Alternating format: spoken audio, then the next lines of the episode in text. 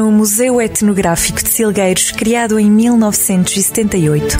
Tudo começou a partir do rancho folclórico de Passos de Silgueiros e da procura por conhecer mais sobre a etnografia local e descobrir aspectos peculiares da sabedoria popular.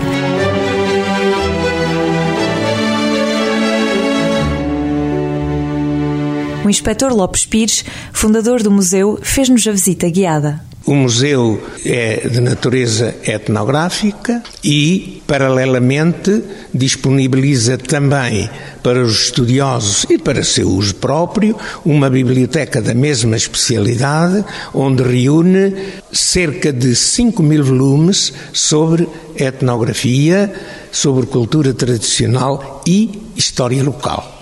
Não estivéssemos nós na presença de um museu que tem por base o folclore e a tradição popular, o elevado número de instrumentos musicais é um dos pontos fortes deste espaço.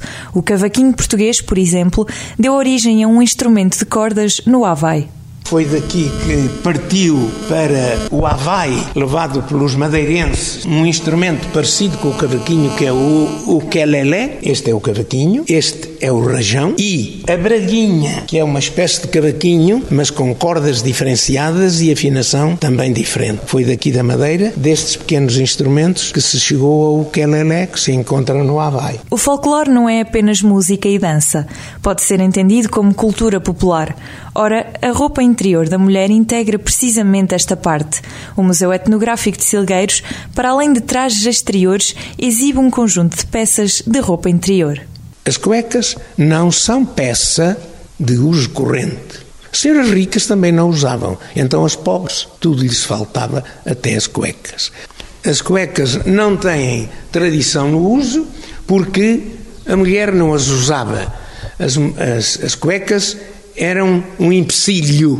Temos aqui uma peça curiosa. É a peça que, que, é o chapéu que pertenceu ao Dr. Salazar. É uma peça de 1940. Nesta fotografia está ele com aquele chapéu. É um chapéu de fabrico londrino. Não cultivamos a política, mas cultivamos o trajar e a história do povo português. Uma das grandes coleções do museu são os mais de 175 mil botões, alguns deles feitos com unhas de cavalo.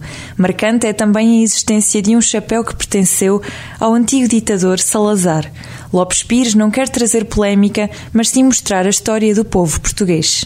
E é curioso, porque este que está aqui eh, pertenceu ao rei Dom Carlos. O rei Dom Carlos, em 1906, passou por aqui, nesta rua que, que nos fica aqui ao lado, porque vinha das Pedras Salgadas, de fazer termas, a estrada real entre Viseu e Coimbra estava intransitável. Nesse tempo, o país já era pobre e com, com as suas infraestruturas eh, muito mal tratadas. Então ele, para passar com o automóvel, não pôde passar Viseu, Faíl, por aí fora.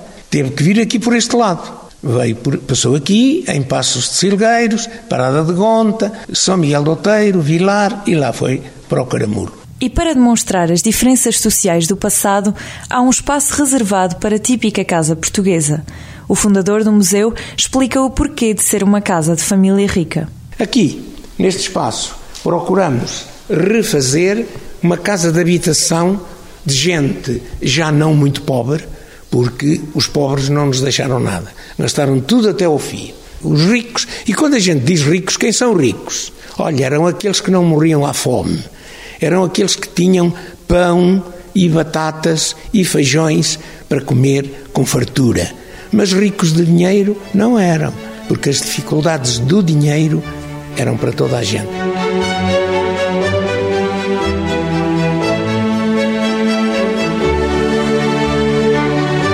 Rota dos Museus, às segundas-feiras, na Rádio Jornal do Centro, com repetição nas manhãs de fim de semana e sempre no digital em jornaldocentro.pt.